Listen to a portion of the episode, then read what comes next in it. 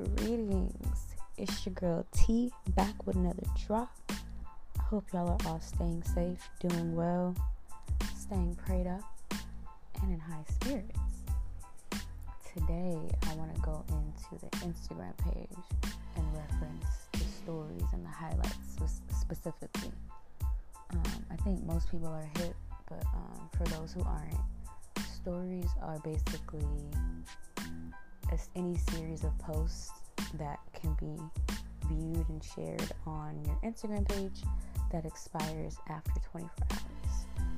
Um, highlights is a step up that Instagram has um, to where it allows the post to be viewed on your page beyond that 24 hour mark. So as long as you allow it on your platform, on your page.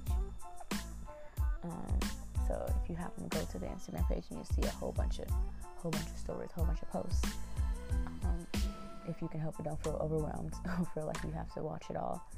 There's, I think I have about 30 something different highlights at, at this time, at this point in time, already up. Um, so you can just scroll through, see the different titles, see what you feel like that day.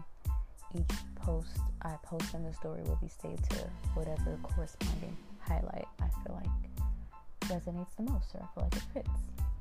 Um, my intention behind posting what I post is because, in one way or another, it resonates with life and vitality. Um, so it could be something lighthearted and funny. It could be a solid, like a really good gem or a quote, because we love wisdom. It could be um, some reference or some type of resonance with pop culture and media. It could be something for motivational and inspirational purposes, something political, or even a dance video. If you know me, you know I love to dance. Um, but again, it's really all with the intent to reify vitality, bring good vibes and good energy, etc., etc. Just positivity to the timeline. Um, now, highlights they are permanent, but provisionally. So most of the posts are going to be reposts from other accounts, but if those accounts delete the post from their page, then the post no longer exists. Therefore, it doesn't exist on my page either.